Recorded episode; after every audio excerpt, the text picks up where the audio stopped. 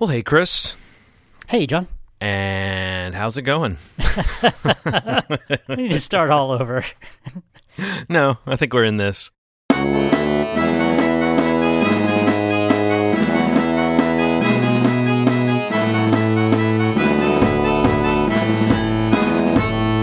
We're here to talk about the latest episode of Better Call Saul. This would be episode five of season three. This was an episode called Chicanery. And this one was directed by Daniel Sackheim and written by Gordon Smith. And I know we talked a little bit about this on the horizon the idea that there was some kind of McGill versus McGill that was going to happen. I don't know if we quite pictured it happening like this. When we first mentioned it, I pictured more of a traditional court setting as mm-hmm. opposed to a hearing room like this. Yeah, no, this would be the story of stories for the McGills to say this is uh, going to be a jam packed nexus of excitement. The the uh, trial scene. We'll take up the whole episode with it. And there's a lot of complications and important details you got to put in. But still, very much what we kind of mooted as a possibility when this storyline started shaping up this season was are we going to get to see McGill uh, and McGill head off against each other? And I think we saw as much of that as we can possibly see. And I also think that we were sort of correct in our assumption that if the two brothers were in court or in any kind of court like setting uh, on opposing sides, that what we would end up seeing would not be necessarily the matter at hand, but it would be Chuck McGill versus Jimmy McGill. It would be like the way of life of Chuck McGill versus the way of life of Jimmy McGill, the philosophy of these two men. Right. Jimmy tried to put Chuck's whole uh, life on trial, which I was surprised by, you know, just to think, well, you know, for Jimmy to be that earnest and to think that that's going to work. I need to tell them uh, how Chuck always uh, was against me and how he hates me and how this happened and that happened. These things that happened years ago that just seem like uh, you would never be able to say that and sound coherent and clear and like you weren't getting into a a huge personal nest of crap that doesn't need to be brought out. Um, but that was uh, Jimmy's plan anyway, and he he did uh, get a certain amount of things across that way. Yeah, I think that whatever we were thinking might be the meaning of the bingo uh, that Kim uttered last week mm-hmm. to Jimmy, that let us know that whatever was going on, there was something that was happening according to plan here. That even if it seemed very much that Chuck had Jimmy on the ropes, the importance of that bingo was really just that Kim knew for a fact that their plan was to play that tape in court. What we were imagining was something a bit more complicated than what actually was going on. All that they really needed to know was, yep, the tape is in play. Now we can proceed with our plan that depends on the tape. Right, but I, th- I think also maybe bingo meant a little bit of um, not just uh, for sure I found out that he wants to bring the tape in, but also maybe I goaded him into it a little bit. You know, like maybe they were, uh, Jimmy and Kim were thinking, eh, we're not 100% positive they're going to play the tape, but if you go and, and poke the hornet's nest a little bit, then that will make Chuck say, "Yeah, for sure, I'm playing it." You know, and so bingo could also be be that like, yeah, he's mad now. And I do think it's interesting that as much of a master chess player as we've discussed Chuck is. I mean, obviously in a major way they kind of got one over on him, but even in just the general sense, there's a thing about his pomposity and his assurance that things are going to go his way. Um, that I think maybe this is part of what you're saying too is that in that moment Kim kind of confirmed, yeah, we can use this against him. He's going to he's crowing a bit mm-hmm. about where he is. So in other words, their plan did kind of depend on him getting up there and as we see taking the stand uh, over Howard's objections but also just putting himself in the line of fire whereas some people might say this case speaks for itself i don't need to risk anything by going up there and testifying. Chuck is like, no, man, I can cinch the deal. I can testify, and everyone will listen to me, and they need to hear it from me because I'm the only one that can explain things. The ego involved in that was something that, um, yes, maybe they were stoking a little bit, but also maybe Kim was just by poking him and seeing him act so smug about the tape, she was also saying, oh, yes, this is going to work because look how he's reacting to just this provocation. And they need him to play the tape so that they can have it opened up to get into uh, their whole history of what's gone on with Chuck and Jimmy and get the, get him flustered and everything because if they don't get into all that, then the whole case is just about Jimmy breaking in and nothing else can be can be talked about. We'll get back to the, the hearing in just a few minutes, but let's talk about how this episode sets the stage. The, the episode begins with a flashback, which seems to be the way that the show incorporates flashbacks, is to use them as a cold open. When you see a cold open like that, it takes a minute to sort of orient yourself in the timeline where you're supposed to be. Yeah. And you look for certain context clues. Obviously, in this case, a major clue was just Jimmy and Chuck are talking and behaving normally. Right. This scene was obviously a scene from before the beginning of this show. Yeah. They play off of the idea that Chuck is capable of putting on a charade if he has to. And Jimmy's kind of helping him in this ruse to sort of hide Chuck's condition from Rebecca. But you can tell that Jimmy really just wants to see his brother kind of maybe patch things up with her or get back with his, you know, get back into the swing of things or something. I think Jimmy seemed really sweet and caring in that scene. Yeah. Um, and that was a great miniature of Chuck and Jimmy's relationship combined with some exposition that that set up Rebecca's return. Obviously, this is part of Chuck's personality that he would feel the need to hide this from someone he cares about and who cares about him. As he says later, he doesn't want this woman that he loves to think less of him, which is both kind of pathetic and relatable and sad. Um, it's just a tragic character flaw that Chuck thinks she wouldn't understand or thinks she wouldn't take the time to understand. Right, and it's just a personal little story where Jimmy helped him that night, trying to just allow him to have a nice night, I guess, and see what could happen. Um, and of course, she's not aware of his condition, so like a normal person, she takes an important call, and it sets Chuck off. And I still don't know what to make of certain moments like this now that we know even more uh, about what Chuck's condition is. You're ending that scene feeling sort of bad for Chuck for not wanting her to know, but also uh, seeing how his his pride is really shooting himself in the foot here.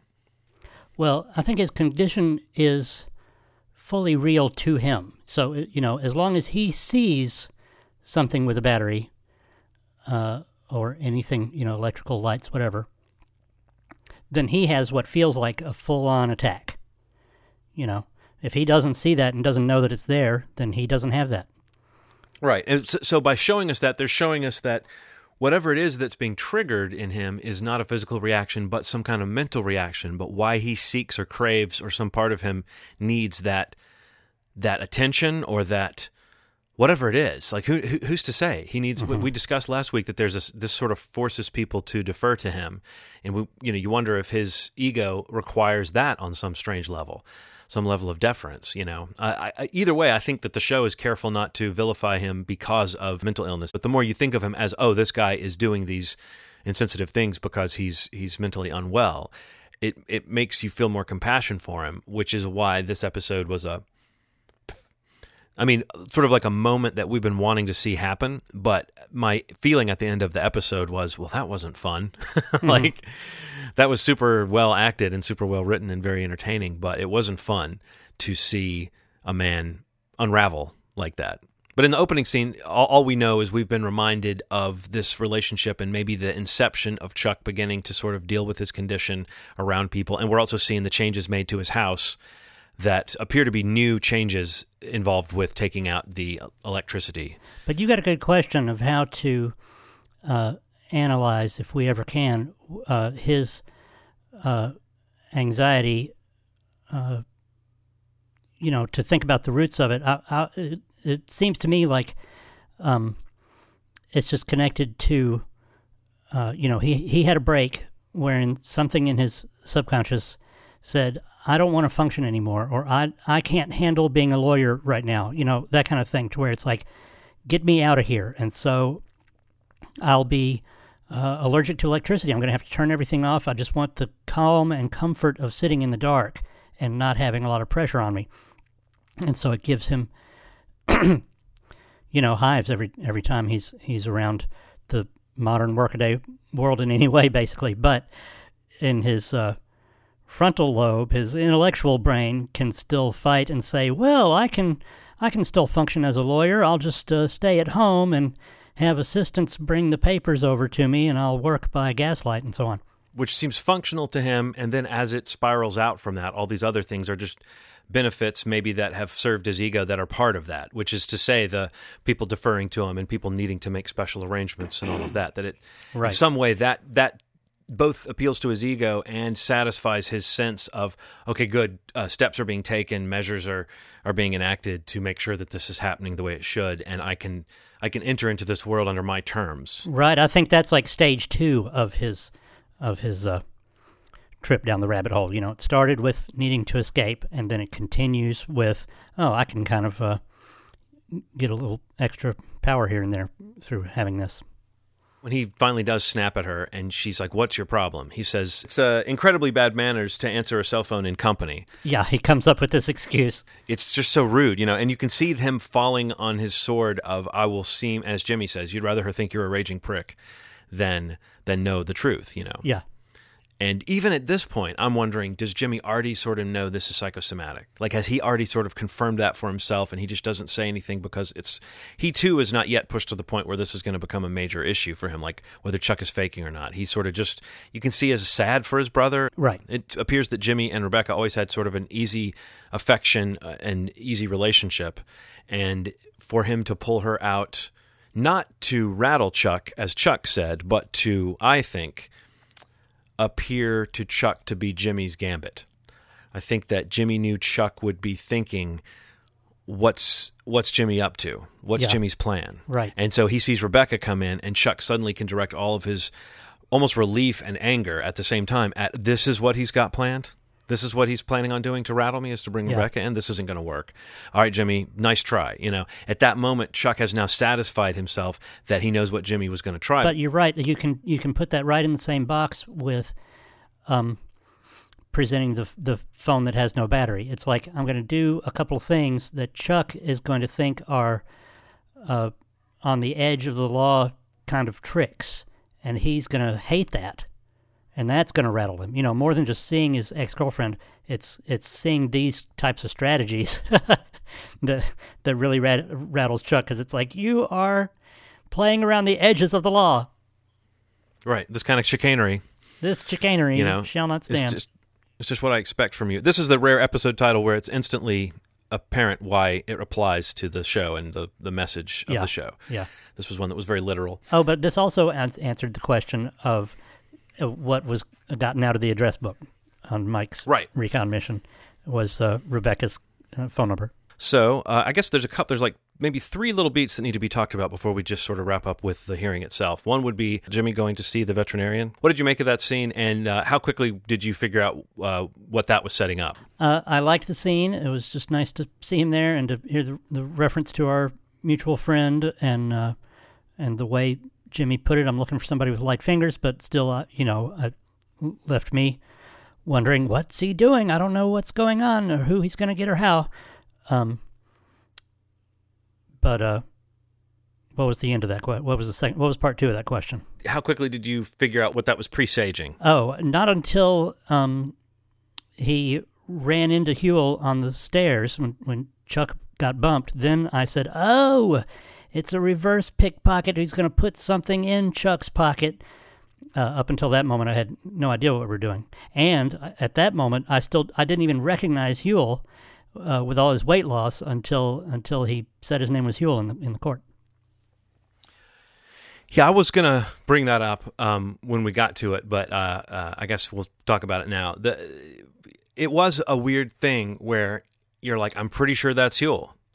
I'm pretty sure I'm supposed to know who that is because it was kind of a hero shot. It was sort of a turnaround, see the face, Right. and confirm that it's the guy that we know. I mean, it made sense. I, I sort of knew it was Huell also because in the earlier scene when he said, I need someone with a light touch or whatever, and the, then he said, Does he have to fit into tight spaces? And he said, No. Right, you know it's going to be somebody fat, but I just didn't, didn't occur to me to think of Huell. But also, we know that Huell was able to swap out the ricin cigarette when he like frisked Jesse on Breaking Bad, and I remember even viewers of the show making a joke about how Huell had, you know, a lighter touch than you would think, or more more delicate fingers than you would think, for kind of a big Right, guy. so they remembered that and they said, oh, he's got pickpocket powers, and we'll introduce him through his pickpocket powers instead of through his his bodyguard powers. That was an interesting character to bring back, and the way he played into the courtroom or the hearing room scene itself. Uh, I didn't fully expect that to happen. I don't know what the I didn't know if reverse pickpocketing was something another unethical thing that Jimmy was doing that was going to reflect badly on him. Right. But um, I did enjoy seeing the way that played out, and I I think it's funny and odd that the oh it's Huell moment was just robbed of of its full potency by going. I'm pretty sure that's the same actor who played Huell. Right. That looks like him. Well, he lost uh, Lavell Crawford, uh, lost 120 pounds, and uh, so he's a different uh, shaped guy. But uh, you know, since this is a prequel, then they can just say, well, this is this is the this is uh, uh, Huell before he got so big, uh, and we just hope to hope we just need to hope for the actor's sake that he doesn't take that on and, and say, okay, I, for this part, I need to be uh, bulking back up for the role. One other moment that merits mentioning is the moment with Kim and her Mesa Verde clients. She's there with Kevin and Paige, mm-hmm. and we see her tell them about the sort of conflict of interest or the possible snag that that might cause them to reconsider whether they want her to be their outside counsel. And and Kevin seems pretty unconcerned with how it might blow back on them through Kim because we've sort of known all along that Kevin didn't have a lot of love for Chuck's basic demeanor. I've always felt like those two guys kind of clicked when Chuck was impressing him, but that outside of that, he thinks the guy is, you know, uh, puffed up and incompetent and all this stuff. And and those scenes have this weird friction to them because we know the truth. We know that Chuck actually is, is right Yeah. to to want his reputation to be repaired Yeah. but we also know that Kim is aware of Chuck and the same things that Kevin and Paige might not quite like about Chuck as just a guy uh, that kind of rub you the wrong way. Like these are all things that feed into why, like both why what Jimmy did for Chuck is particularly bad for someone who has such a high opinion of himself, but also it's something that's going to feed into something people already sense about Chuck with his ego. Like the more defiant he is that he can't be in the wrong, the more it feeds this impression that he's a guy who is a little too high on himself. Right, but that was a good little uh, cliffhanger there because Kim uh, presented it with really no bias. You know, she could have said, "Can you believe Chuck has done this crazy thing and he's got this bizarre theory about uh, Jimmy transposing numbers in the photocopies?" But I don't know, this guy's a nut. You know, she didn't say anything like that. She just laid it out as facts, and then there's a beat of pause. You know, where you're thinking, "Oh, what in the world is?" Kevin going to say? And then he comes down on the side of, well, it, Chuck is, you know, clearly a, a crazy person, so I'm not going to worry about it. Uh, so uh, it was a, a, a fun moment of drama. And it leaves us wondering if Kim, if what she said to them quite passes the smell test when she said, uh, "Trust me, this doesn't involve Mesa Verde in any way, shape, or form." Yeah, It could be that this comes back to bite her someday. right. Uh, but if I feel like if they get over this hearing and Kim hasn't had any consequences, it almost becomes immaterial. It seems like it, but you're right. You never can know what they're going to pull out of the drawer and what they're going to get into another time. So the other beat that I think is worth mentioning before we talk about the hearing itself is a really revealing scene where we see Chuck practicing what he's going to say when he's mm-hmm. testifying, because we've seen him give the, and Michael McKean is great in those moments, and you and I have been taken in by him every time. we've seen him say those, "I love my brother." Yeah. He's got good in him.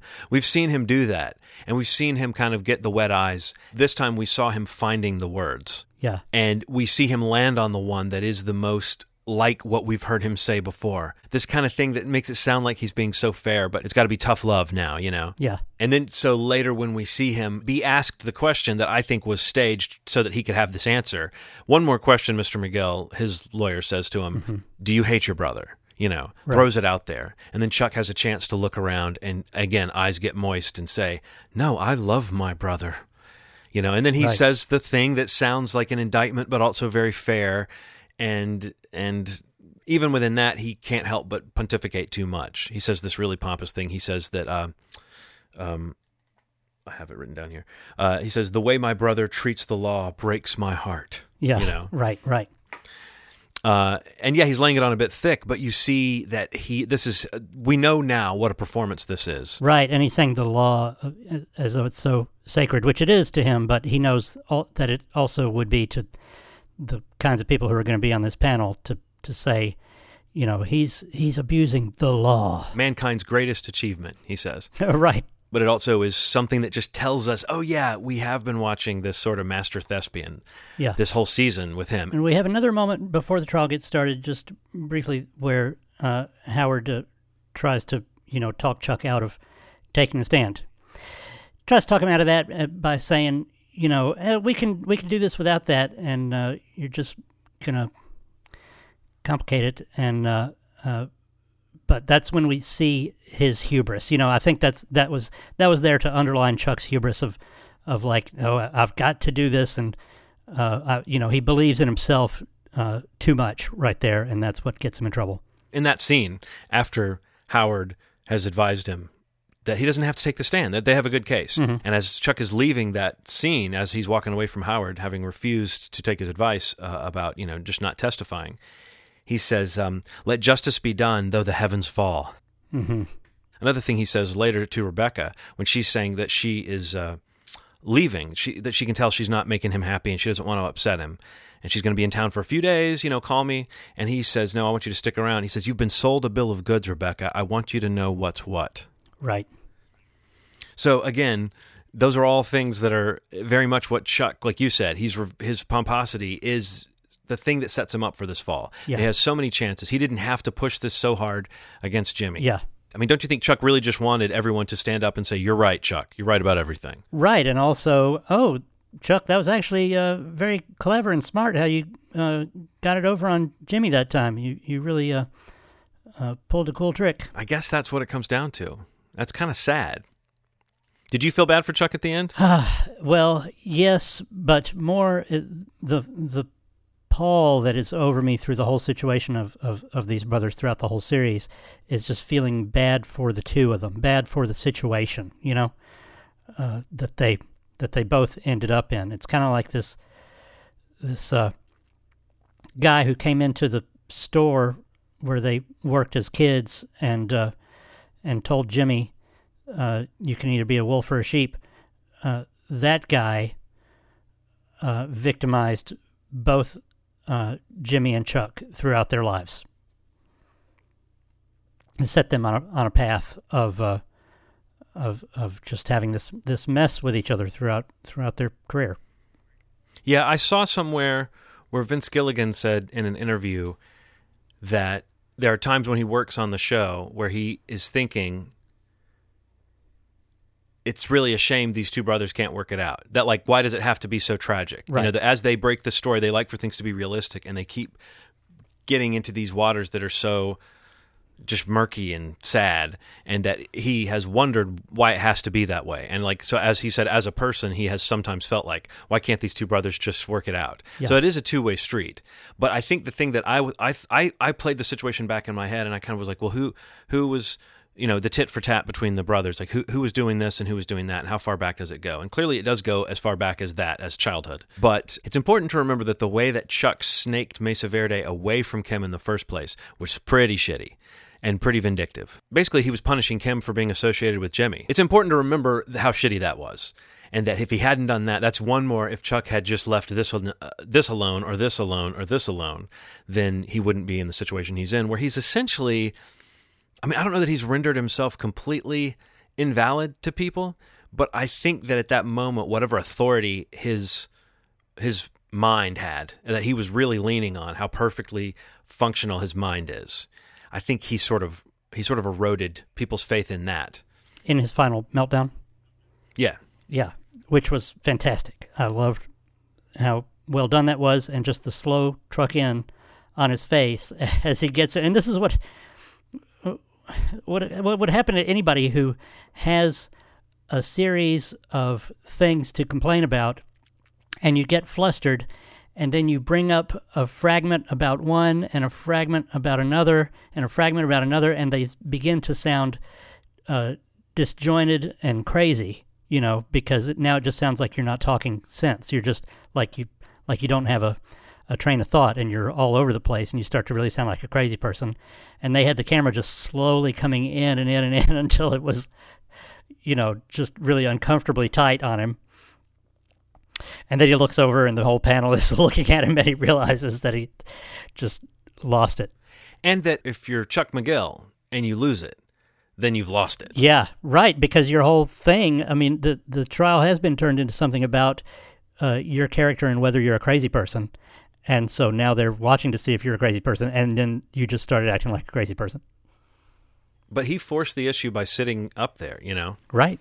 So now, though, he's been stripped of all that. And I guess my point is is he a compelling figure of pathos now, or is he just sort of a wretched figure? I think I think you can be both. He's he's all that. He's just Chuck. Yeah. It's just a me- he's he's just a mess. I mean, he he can forever vacillate, uh, as we've seen them do it this long. You could you could do it forever, of uh, you know, between being uh, somebody who who seems like uh, they hoist themselves on their own petard. They're sort of a villain, but also we can sort of see why, and we can sort of sympathize with how he got into it. He's just a real person. Well, I expect the next phase to be very focused on the sort of guilt and fallout for Jimmy of doing that to Chuck because this is I mean a very crummy thing that he did to Chuck, but he he, he did he did allow Chuck to sort of do it to himself, but that does not mean he didn't set Chuck up. Yeah. And I don't know the way that episode ended if Chuck does spiral, I think it will be more upsetting to watch than it would have been before this moment. Well, they ended on ultimately on the exit sign, and that was so foreboding and big and hanging over him and buzzing. Uh, and I mean, yes, that could just mean, "Ooh, game over." The trial you just you just ruined this this trial here. But yeah, taken more broadly, it could mean, "Oh, you're you're out of the game. You're not even going to be a lawyer anymore." If they if they do end up with him getting disbarred, but I would think realistically, maybe that would have to be a whole nother hearing and stuff. They wouldn't just go, "Oh, we saw you act like a crazy person, so you're you're out," you know. Um, but still, I liked the exit sign hanging over things. But we don't know for sure if the if the trial is over. We could start the next episode, you know, with Jimmy and Kim having sandwiches and saying, "Well, that trial three days ago was uh, quite a thing, and now that it's over, I'm moving on." You know, or, or we could start with, uh, and one minute later, and then spend another half hour half hour of, of some kind of twists and turns and surprises.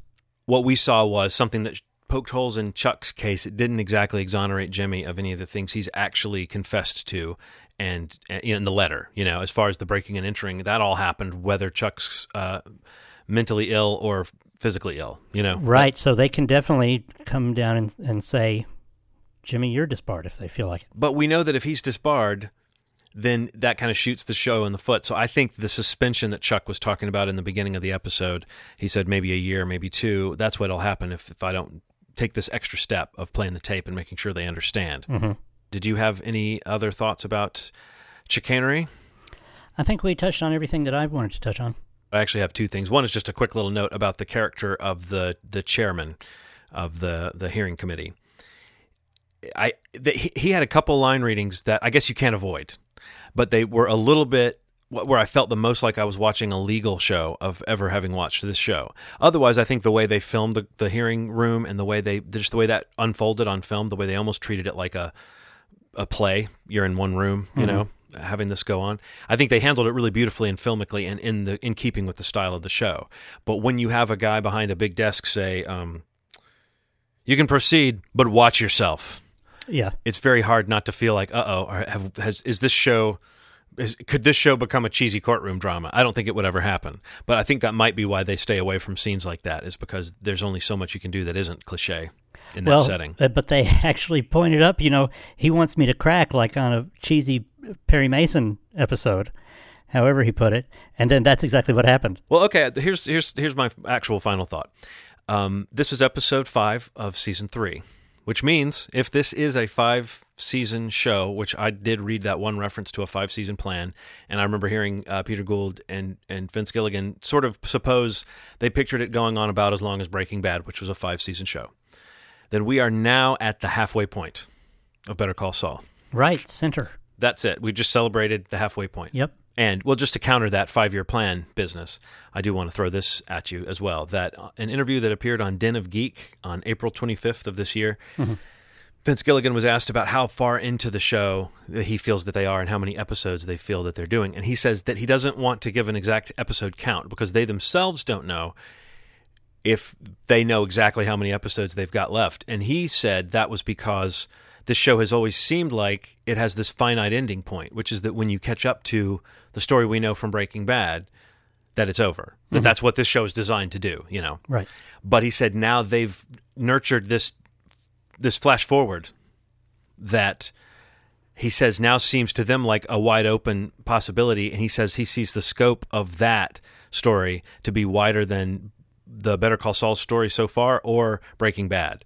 Aha. So anyway, I thought that that was interesting and also made me think, oh God, does that mean if this show is great and stays great that they'll do six or seven seasons? Because that means we're locked in, Chris. What the hell are we doing here? They should. Uh, well, I like to think we can we can jump ship anytime, but we're enjoying it so far, so I don't mind. But I think if if he thinks it's that rich, then what he's really thinking, and what I think they should be thinking, is they should keep to the five year plan and bring Saul up to the point where Breaking Bad is going to begin soon, uh, and then their third show, their their their you know their third uh, Gilligan's Albuquerque show, uh, would start up with Gene reclaiming his life and or doing whatever he's going to do to get into a new world of uh, crime and law or whatever he's going to get into, and that introduces us to a new set of characters in a new place. You know, maybe maybe that's the whole world in uh, where is he? Omaha. Omaha. Maybe you know maybe that's that's the beginning of of the uh, Omaha series. we've hoped for maybe just an episode set in Gene's world, but if they actually do a season set in that world, that would be the only way that I would really want to see Jesse would be in in a Yeah. future storyline. I don't really want to see Right. Aaron Paul try to act like himself 7 years ago, you know, or 8 years ago or 10 years ago or however long it would have to be at this point. But I would like to maybe see if there is some interaction between Saul and Jesse in the future what that would mean. So, who Gene is and what that story could be, and the fact that they think that the scope of it could be really that big, just makes me think, oh, surely now they've got the the list of ideas that we often talk about. That they're like, well, maybe we'll get to this. So, Right. Maybe they'll do five five seasons of Saul plus one season of Gene. I'd be fine with that. But in any case, you know what that was. That was a hot talk. You got it. Hot talk.